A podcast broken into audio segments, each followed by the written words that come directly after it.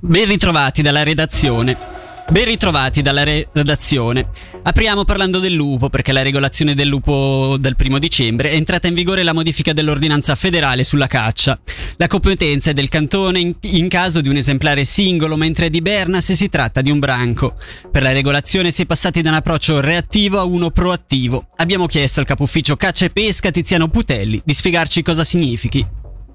Fino all'inizio di dicembre di quest'anno c'era la possibilità solo di interventi reattivi, quindi possibilità di regolazione solo a fronte di danni rilevanti di animali da reddito da parte di lupi o di comportamenti problematici.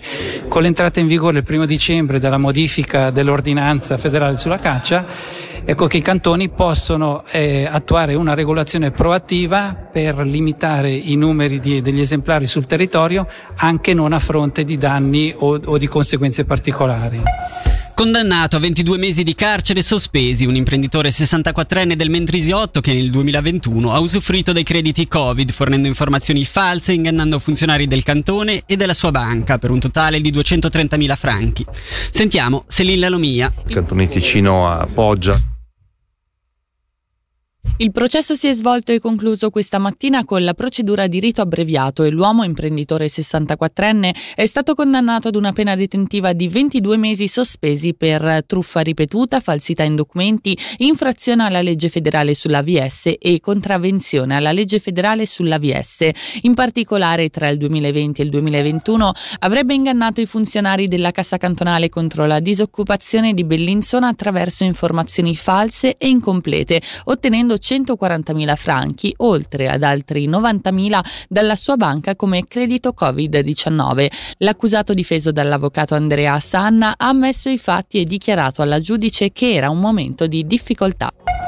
Novità sulle acque dei laghi insubrici. Stamani è stato presentato il nuovo accordo di cooperazione tra la gestione governativa Navigazione Laghi e la società Navigazione del Lago di Lugano, che continuerà ad assicurare la gestione anche sulle acque del Lago Maggiore con una decorrenza dal 2024 al 2046.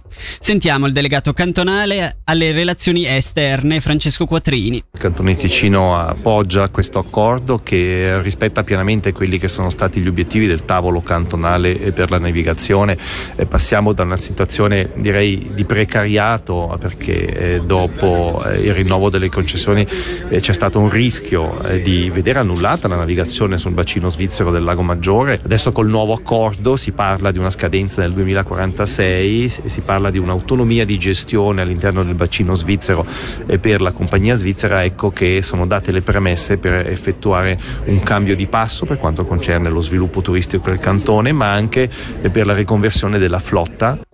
Soddisfazione è stata espressa anche da Stefano Gilardi che è vicepresidente dell'Interregionale di Sviluppo Locarnese e Valle Maggia. Siamo stati i primi a lanciare la tematica visto la situazione di stallo precedente perché se vogliamo accelerare nel futuro l'elettrificazione ci vogliono i capitali dunque ci vorrà una governance che metta questi capitali subito a disposizione per comprare queste motonavi non al contagocce ma rapidamente dovevo dare un segnale a tutti.